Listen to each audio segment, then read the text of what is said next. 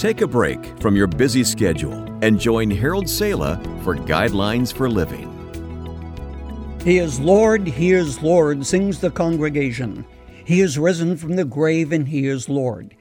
Yet while they are singing, a man edges forward on his seat thinking, Sure wish that hurry up and get this thing over so I can go home and watch the game. Like the phrases the Trinity and the rapture of the church, the phrase the Lordship of Christ doesn't appear in the New Testament, yet the concept is on every page. What does the Lordship of Christ really mean? Before I give you an answer, may I point out today that scores of people consider themselves to be Christians who have never really established a relationship with Jesus Christ.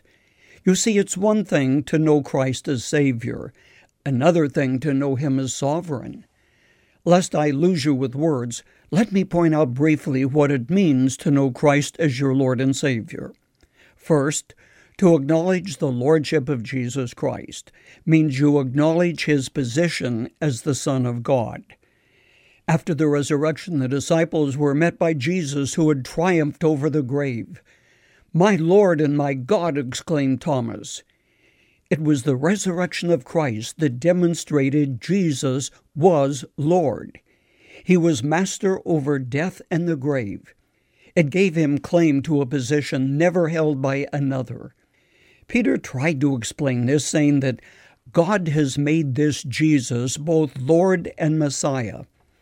I do not believe that a person can impartially examine the credentials of Christ, the evidence, without coming to the same conclusion as the centurion did, who cried out, Surely this was the Son of God.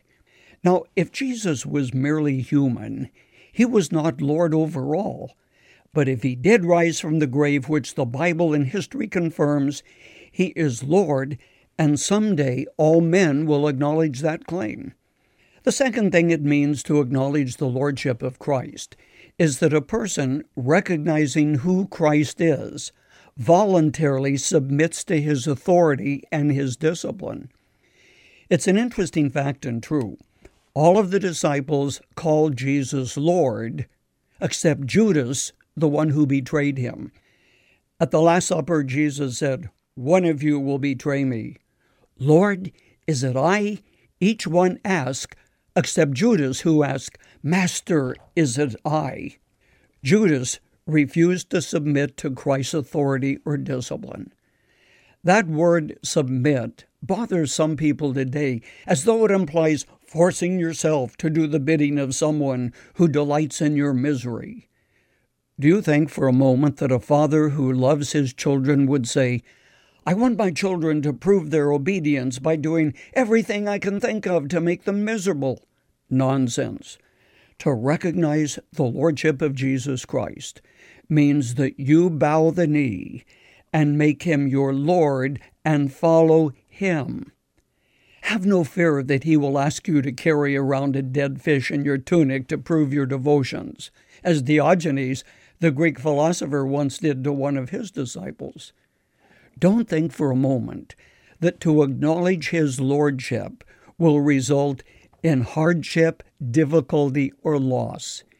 It simply means you recognize your position in relationship to His. You fear Christ because you do not know Him. To know Him is to love Him, and to love Him is to obey Him. Submission leads to obedience, and obedience is never difficult when you love Him.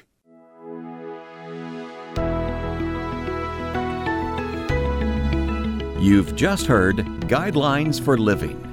Visit givetoguidelines.org and become a partner in sharing hope and encouragement in Christ with others around the world.